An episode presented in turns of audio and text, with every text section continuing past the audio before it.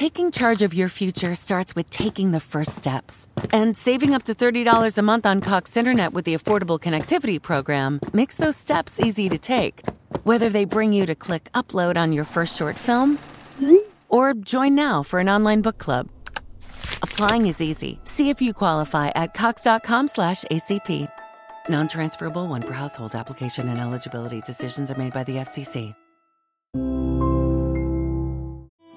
Your home is more than the sum of its parts, and creating a truly extraordinary space is about more than picking the perfect products. That's why the experts at Ferguson Bath, Kitchen, and Lighting Gallery are here to help you throughout the entire process to create a home that's as unique as you are. Bring your vision to us. Schedule your showroom consultation and see more from brands like Monogram at build.com/ferguson. Kaliningrad, Königsberg fino al 1946, è una città russa di circa 482.000 abitanti, è capoluogo dell'omonimo oblast, che in termini molto spiccioli è una sorta di regione, e vanta una superficie complessiva di circa 15.000 km2 e 900.000 abitanti. Situata sulla foce del fiume navigabile Pregel, che sfocia nella laguna della Vistola e quindi nel Mar Baltico, Kaliningrad rappresenta il territorio più occidentale della Federazione Russa. E questa Kaliningrad è un exclave, un termine che indica il territorio essenzialmente di un paese sovrano, che però è circondato da altri stati, che non sono quello stato. E questa exclave è diventata tale a partire dal 1991, quando per effetto della dichiarazione di indipendenza delle tre repubbliche baltiche, cioè Lituania, Lettonia, Estonia, e pochi mesi prima della dissoluzione dell'Unione Sovietica, Kaliningrad si trovò inserita così tra Polonia e Lituania. Ecco, Kaliningrad è uno dei più importanti porti che la Russia può vantare sul Mar Baltico, perché è sede della flotta russa dal 1952, tanto che in epoca sovietica l'accesso agli stranieri era completamente interdetto.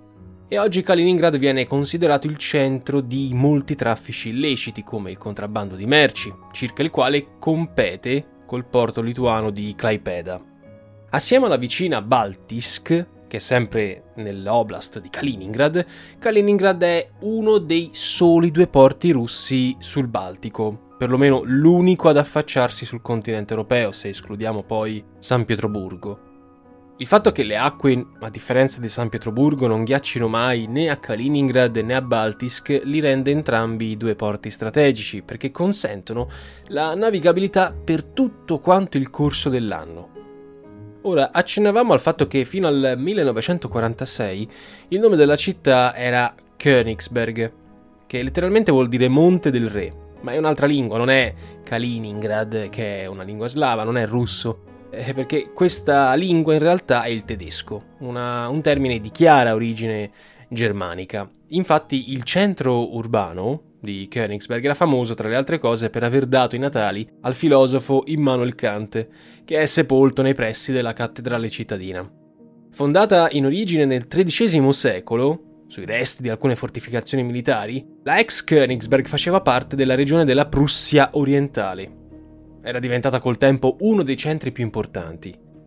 Königsberg fu capitale dello stato monastico dei Cavalieri Teutonici eh, dal 1454, poi divenne quella del Ducato di Prussia fino al 1773 e successivamente entrò a far parte dell'impero tedesco, eh, come anche quello della Repubblica di Weimar e poi del Terzo Reich. In pratica appartenne politicamente alla Germania o comunque a popolazioni di lingua tedesca eh, sino al termine del secondo conflitto mondiale. Nel corso della guerra la città, diventata uno dei principali bastioni difensivi per frenare l'avanzata delle forze sovietiche, subì dei pesantissimi bombardamenti eh, delle forze alleate, questo nel 1944, essenzialmente quelli britannici, che seguirono al lungo assedio dell'Armata Rossa nella fase finale del conflitto, che culminò con la resa delle forze tedesche. Questo segnò la conquista definitiva della città, gli accordi che poi vennero siglati tra gli alleati in occasione della conferenza di Potsdam del 1945 formalizzarono l'annessione dell'antica Königsberg all'Unione Sovietica. Praticamente la città venne inglobata nell'allora Repubblica Socialista Federativa Sovietica di Russia. A quel punto così i sovietici si assicurarono il controllo di un territorio importantissimo per ragioni strategiche e ragioni militari. Basti considerare che durante la guerra fredda vi furono schierate ingenti forze militari e circa anche 500.000 uomini. Con l'obiettivo di russificarla, cioè trasformarla in usi, costumi, lingua e quant'altro in una regione propriamente russa, in maniera molto veloce, venne imposto a Kaliningrad o comunque a Königsberg il 4 luglio 1946 l'attuale nome, scelto in onore di Mikhail Ivanovich Kalinin, che era stato un rivoluzionario e uno stretto collaboratore di Stalin, nonché presidente del Presidium Soviet Supremo, in pratica il capo eh, dello Stato sovietico per circa otto anni. In questo modo si voleva celebrarne la recente scomparsa, perché il nostro Kalinin era morto di cancro il 3 giugno 1946, sebbene il leader sovietico non avesse alcun tipo di legame con la città. In questo modo i cittadini tedeschi che all'epoca, ancora dopo la guerra, che erano sopravvissuti al conflitto, erano circa 300.000 persone, vennero tutti espulsi nell'arco di tre anni, fino al 1949, e vennero sostituiti con quelli sovietici. Si stima che circa 200.000 cittadini dell'Unione Sovietica si trasferirono direttamente nell'oblast di Kaliningrad più o meno volontariamente negli anni successivi al conflitto. Allo stesso modo fu imposto l'uso esclusivo della lingua russa al posto di quella germanica e la città devastata dai bombardamenti venne ricostruita con edifici moderni, eh, il tutto in stile sovietico, mentre molti di quelli storici purtroppo, compreso il castello teutonico, che venne demolito nel 1968 per lasciare spazio alla mai finita casa dei soviet, rimasero quasi tutti in stato di completo abbandono. Your home is more than the sum of its parts, and creating a truly extraordinary space is about more than picking the perfect products. That's why the experts at Ferguson Bath, Kitchen, and Lighting Gallery are here to help you throughout the entire process to create a home that's as unique as you are. Bring your vision to us Schedule your showroom consultation and see more from brands like Monogram at build.com/ferguson. Abbandono. Tra i monumenti che oggi sopravvivono eh, possiamo ricordare ad esempio la cattedrale del Cristo Salvatore e le porte di Königsberg. A riprova dell'avvenuta russificazione della città, nel 2015, in occasione del settantesimo anniversario della fine della Seconda Guerra Mondiale, il patriarca ortodosso Kirill ribadiva che la regione di Kaliningrad era terra russa e che apparteneva di fatto e di diritto al suo popolo. Nel 1957 venne siglato poi un accordo tra Polonia e Unione Sovietica per la delimitazione dei rispettivi confini in quella zona. La fine dell'Unione Sovietica e la progressiva espansione della Nato e di conseguenza anche dell'Unione Europea verso est, con l'adesione di molti paesi della ex sfera sovietica, tra i quali Polonia e Lituania, hanno prodotto geopoliticamente la situazione che noi oggi vediamo davanti ai nostri occhi, vale a dire l'oblast di Kaliningrad si trova inglobato, o comunque confinante, da tutti stati membri del Patto Atlantico e dell'Unione Europea, per il cui tramite avvengono via terra l'accesso ai collegamenti con la madrepatria. Pensiamo al fatto che a tutti i cittadini russi in transito verso l'Oblast è richiesto ogni volta di esibire un visto. La fine dell'Unione Sovietica segnò per l'Oblast un momento particolare se non critico, durante il quale si registrò un picco di disoccupazione e un picco di contagi da HIV. La cosa spinse Mosca a varare una serie di incentivi e misure fiscali per risollevare le sorti socio-economiche dell'exclave. Tra l'altro venne istituita una zona economica speciale per poter consentire un maggior afflusso di merci. Ecco, nell'evoluzione delle relazioni politiche e militari con l'Occidente, il ruolo dell'Oblast di Kaliningrad, specialmente nel nuovo millennio, si è rivelato sempre più fondamentale a livello strategico nel quadro di un confronto a distanza che è diventato sempre più acceso tra le due superpotenze nucleari, Stati Uniti e Russia. Un segnale arrivò nel 2007, quando l'allora vice premier di Mosca, Sergei Borisovich Ivanov, ammonì che se la NATO avesse piazzato installazioni missilistiche difensive in Polonia, la Russia avrebbe reagito insediando armi nucleari a Kaliningrad. Ambedue le iniziative non ebbero seguito, ma questo non frenò i successivi sviluppi. Infatti, a partire dal 2012 la Russia installò nell'exclave sistemi antimissilistici a lungo raggio S-400 e nel 2016 il sistema missilistico Iskander in grado di trasportare testate nucleari e di colpire le nazioni europee. Tuttavia diversi analisti sostengono che Mosca conserverebbe nella regione perfino delle armi nucleari. Ma se eh, negli anni 90 del secolo scorso, nella regione di Kaliningrad, anche per via della grave crisi economica che aveva colpito la Russia, si era assistito a una consistente riduzione degli armamenti, per esempio la flotta di sottomarini passò da una trentina a pochi semplici mezzi. Al contrario, nel corso, sempre nel corso del secondo decennio del nuovo secolo, assistiamo a una significativa rimilitarizzazione dell'exclave. Allo stesso tempo prese avvio nel Baltico tutta una serie di esercitazioni tanto NATO quanto russe in questo secondo caso ricordiamoci le collaborazioni fatte con la Cina.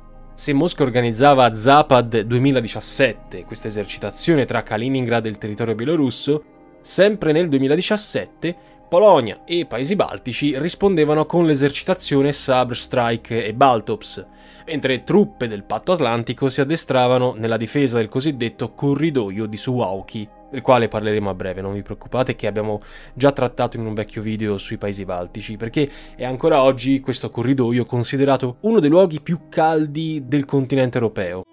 Your home is more than the sum of its parts, and creating a truly extraordinary space is about more than picking the perfect products. That's why the experts at Ferguson Bath, Kitchen, and Lighting Gallery are here to help you throughout the entire process to create a home that's as unique as you are. Bring your vision to us Schedule your showroom consultation and see more from brands like Monogram at build.com/ferguson.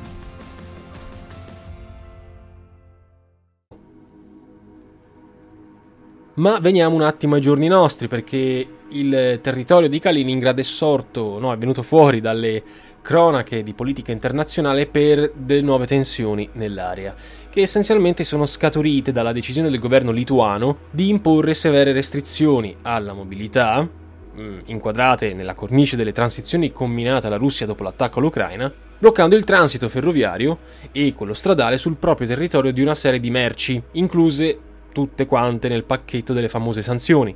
In pratica ha eh, minacciato entro la fine dell'anno la Lituania eh, di fare altrettanto anche con le forniture di idrocarburi. Si sono aperti così nuovi e potenziali esplosivi scenari. Mosca ha reagito con durezza alla decisione del governo lituano che secondo i russi finirebbe per paralizzare circa la metà dell'import dell'oblast, perché pensiamo che la restante parte delle importazioni viaggia quantomeno per via aerea o marittima, con mezzi però n- molto più onerosi, molto più costosi. Secondo la Federazione russa, tra i prodotti interessati da questo blocco figurerebbero ad esempio quelli siderurgici o beni eh, di alcuni di lusso come il caviale, altri invece un pochino più popolari come l'alcol, eh, come i fertilizzanti, ma anche importanti come il legname, il vetro. Konstantin Kosachev, eh, vicepresidente del Consiglio della Federazione Russa, cioè la Camera Alta del Parlamento di Mosca, ha accusato le autorità di Vilnius di aver violato una serie di accordi internazionali, non esclusa la Convenzione ONU sul diritto del mare, unitamente ai trattati sottoscritti con l'Unione Europea e anche quelli commerciali di transito siglati dopo la fine dell'Unione Sovietica. A stretto giro è arrivata la replica del primo ministro lituano, Ingrida Simonite, scusate l'accento che purtroppo non sono di lì, secondo cui, secondo questo, questo primo ministro, è ironico sentir parlare di violazione di trattati internazionali da un paese che ha violato ogni singolo trattato internazionale. Molto critico verso il governo lituano è stato l'ambasciatore Stefano Pontecorvo, che al di là del fatto che la decisione sia stata presa in autonomia o concordata con gli alleati, ne sottolinea l'illegittimità sotto il profilo del diritto internazionale.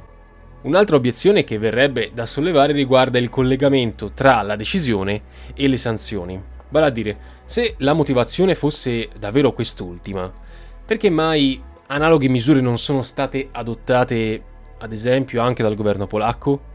Effettivamente non è un mistero per nessuno che eh, la rilevanza strategica dell'Oblast si sia accresciuta dopo l'annuncio dell'adesione alla Nato di Svezia e Finlandia, Turchia permettendo, che chiuderebbe così il cerchio del Baltico attorno a Mosca e alla stessa Kaliningrad. La portavoce del Ministero degli Esteri russo, Maria Zakharova, ha detto che la risposta a Vilnius sarà pratica e non diplomatica. A questo punto è lecito interrogarsi sulle contromisure reali di Mosca. Tra le ipotesi che circolano ci sarebbe il taglio dell'energia a tutta quanta la Lituania, visto che il paese, per quanto abbia più volte dichiarato di volerne uscire, è ancora vincolato all'anello energetico chiamato BREL, perché unisce Bielorussia, Russia, Estonia, Lettonia e appunto Lituania. Si parla anche di ritorsioni di ordine economico e politico, compresa la revoca del riconoscimento dell'indipendenza di Vilnius, assumendo come illegittime le decisioni a suo tempo adottate dai governi di Mosca. In realtà però a destare le maggiori preoccupazioni sarebbe l'eventuale decisione del Cremlino di passare alle vie di fatto per rompere l'isolamento dell'Oblast, aprendo con la forza il cosiddetto corridoio di Suwałki, che è un passaggio via terra tra Lituania e Polonia, che è lungo 100 km e largo 35, una striscia di terra che consentirebbe di collegare direttamente il territorio di Kaliningrad con la Bielorussia, che è un fedele eh, vassallo di Mosca.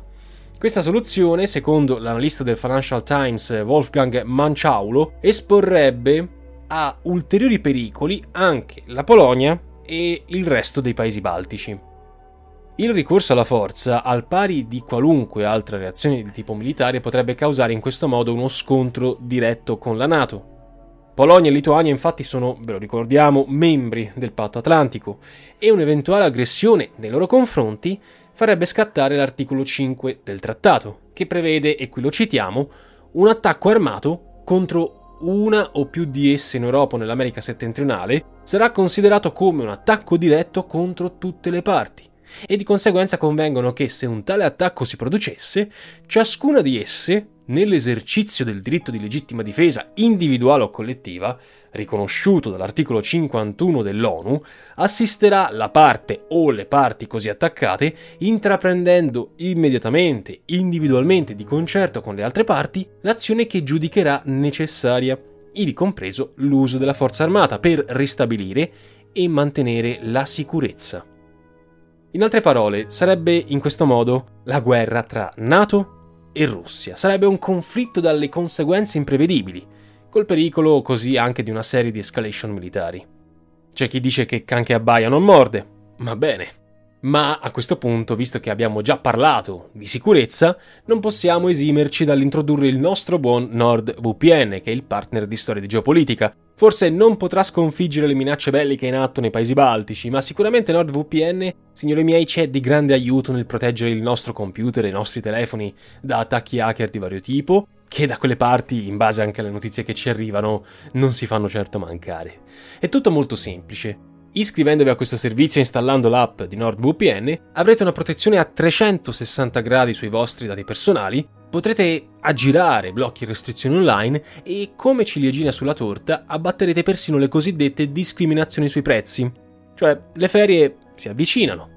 I motori di ricerca online, purtroppo, visto che c'è questo evento, si fanno bulli di noi aumentano e gonfiano i prezzi in base alla nostra posizione geografica. E visto che l'inflazione è un incubo di questi tempi, sembra alquanto legittimo provare a prenotare volo e hotel a un prezzo minore, quantomeno ad abbassare i costi. Con NordVPN la cosa è possibile. Basta provare a agganciarsi a uno dei tantissimi server NordVPN sparsi per il globo, che so, magari proprio in Lituania, e magari si scopre che ai nostri amici lituani quei motori di ricerca hanno riservato prezzi preferenziali che a noi comuni italiani non sono preventivati. Per questa opportunità a questo punto basta aprire il link in descrizione e inserire il mio codice NovaGeo. In questo modo riceverete in omaggio un pacchetto davvero esclusivo perché c'è tipo di tutto. Un mega sconto sulla VPN più sicura sul mercato, un anti-malware gratis, un password manager, più un tera di cloud crittografato e, dulcis in fondo, 30 giorni di prova per farvi un'ideozza del servizio, così lo testate, lo valutate e decidete se tenerlo o chiedere il rimborso. Grazie ancora una volta a NordVPN per il supporto a questa serie di podcast. Però, tornando alle preoccupazioni internazionali, dobbiamo precisare una cosa. Dobbiamo precisare che diversi osservatori sembrerebbero aver escluso l'opzione militare dell'attacco bellico. Tra questi abbiamo per esempio Antonio De Martini, che assumono l'idea di come la Russia sia pienamente consapevole della sua inferiorità militare rispetto agli avversari Ciò non toglie però che la semplice esistenza del rischio, nonostante il can che abbaia, sia di per sé molto preoccupante, come lo sarebbe l'eventuale impiego di armi atomiche tattiche. L'alto rappresentante dell'UE, Joseph Borrell, che di fatto è il ministro degli esteri dell'Unione, ha detto queste parole, cioè si è detto preoccupato delle rappresaglie russe, ma siamo fattuali. Il transito tra Kaliningrad e altre parti della Russia non è stato fermato. In una dichiarazione di qualche giorno fa, che è stata poi ripresa dall'ADN Kronos, lo stesso Borrell ribadiva che a Kaliningrad nei fatti non vi è alcun blocco. La Lituania sta applicando le linee guida della Commissione sulle sanzioni, ma il SEAE, cioè il Servizio Europeo per l'Azione Esterna, rivedrà le linee guida per chiarire che non vogliamo bloccare o impedire il traffico tra Kaliningrad e la Russia, ma soltanto impedire aggiramenti delle sanzioni. Entrambe le cose dovrebbero essere possibili e ci stiamo lavorando. Non c'è un blocco, ma controlli su alcuni tipi di merci che vanno svolti in modo intelligente senza bloccare il traffico. Allo stesso tempo il portavoce del Cremlino, Peskov, ha detto alla TASS: Non vogliamo escludere niente, vogliamo augurarci il meglio e prepararci al peggio. E questo è esattamente. With a Planet Fitness Black Card, you don't just get a great workout, you get a great perk out because your membership is packed with perks. Join for just $1 down and $24.99 a month. Sign up for the Fiat Black Card for $1 down and get all the perks. Deal ends November 22nd. See Home Club for details. ciò che stiamo facendo adesso. Per parte sua, il portavoce della Commissione dell'Unione Europea, Eric Mamer, ha dichiarato che i controlli e i blocchi imposti da Vilnius sono blocchi mirati proporzionati ed efficaci, cioè si baseranno su una gestione intelligente del rischio per evitare l'elusione delle sanzioni pur consentendo il libero transito. E Meamer conclude: Siamo in stretto contatto con le autorità lituane e forniremo ulteriori indicazioni man mano che procediamo. In sostanza, Mamer sottolinea che si va a garantire che l'afflusso dei beni essenziali, come il transito delle persone, non subirà alcun tipo di interruzione. Secondo questa lettura la Lituania non avrebbe quindi adottato alcun tipo di restrizione unilaterale nazionale, si sarebbe soltanto limitata ad applicare le sanzioni che poi sono state decise in sede dall'Unione Europea. Queste dichiarazioni per la verità non si rivelano molto rassicuranti, perché nel frattempo le tensioni si accrescono, al pari della stessa presenza eh, NATO in territorio lituano, dove si sono recentemente aggiunti 350 soldati ai 500 tedeschi già dislocati, che sono una nullità in confronto al dislocamento che la Russia può esibire in quella zona. Aggiungiamo che importanti esercitazioni sono sempre in corso in Lituania e poi anche in Estonia. Quasi contemporaneamente la Norvegia al confine con la Russia, perché c'è un pezzettino intorno a Baz che confina proprio con, con la Russia, ha ammassato alcune, alcuni soldati ai confini il governo estone ha accusato Mosca di violazione delle frontiere con velivoli e simulazioni di attacchi missilistici. Del resto, nei mesi scorsi, un'altra nazione dell'area storicamente poco amichevole con la Russia, cioè la Polonia, aveva contribuito a gettare benzina sul fuoco con le dichiarazioni bellicose di Waldemar Szybczak, scusate la pronuncia, io non parlo polacco, generale polacco ed ex comandante delle forze di terra, che ha parlato di Kaliningrad come di un territorio sotto occupazione russa, sul quale la Polonia dovrebbe, e qui cito, rivendicare i suoi diritti. Adesso, tralasciando il capitolo della fondatezza di queste affermazioni, è chiaro che esse non aiutano a far scemare le tensioni che sono state, vi ricordo, iniziate dall'invasione della Russia eh, contro l'Ucraina. E lo stesso potremmo dire per le parole di Alexei Zuravliov, cioè il presidente del partito nazionalista russo Rodina e membro della Duma di Stato, che parlando nel maggio scorso in una trasmissione televisiva statale aveva detto che il nuovo missile Sarmat, lanciato proprio da Kaliningrad, sarebbe in grado di coprire distanze inimmaginabili per colpire in pochissimi minuti le principali capitali europee come Londra, Parigi o anche Berlino, distruggendole senza che le difese europee o americane possano fare niente per arrestarlo. Chiaramente si tratta di toni a dir poco deliranti e o propagandistici, Va però ricordato che in uno studio strategico realizzato in seno alla Nato, intitolato Come proteggere i paesi baltici da un'aggressione russa, ripreso dall'antidiplomatico nell'ottobre 2019, si parlava, tra le altre cose, di un piano per distruggere il sistema di difesa aerea di Kaliningrad di fronte a una simile prospettiva. Inoltre non si è fatta attendere la replica piccata dei russi che, per bocca del governatore dell'oblast dello stessa Kaliningrad, Anton Alianov, aveva consigliato ai militari americani di imparare dalla storia e documentarsi sulla fine fatta dai paesi che eh, avevano messo in atto piani di aggressione contro la Russia. Ecco, vedete, stiamo parlando nella sostanza di un grande gioco strategico che forse sta diventando sempre più pericoloso da entrambe le parti. In queste ore c'è stata la visita a Kaliningrad di Nikolai Patrushev, che è segretario del Consiglio di sicurezza della Federazione russa, che è vicinissimo a Putin, considerato uno dei falchi del regime. Ulteriore segnale poco rassicurante questo, perché ci mette in chiaro che alcune decisioni importanti potrebbero essere prese a tal riguardo.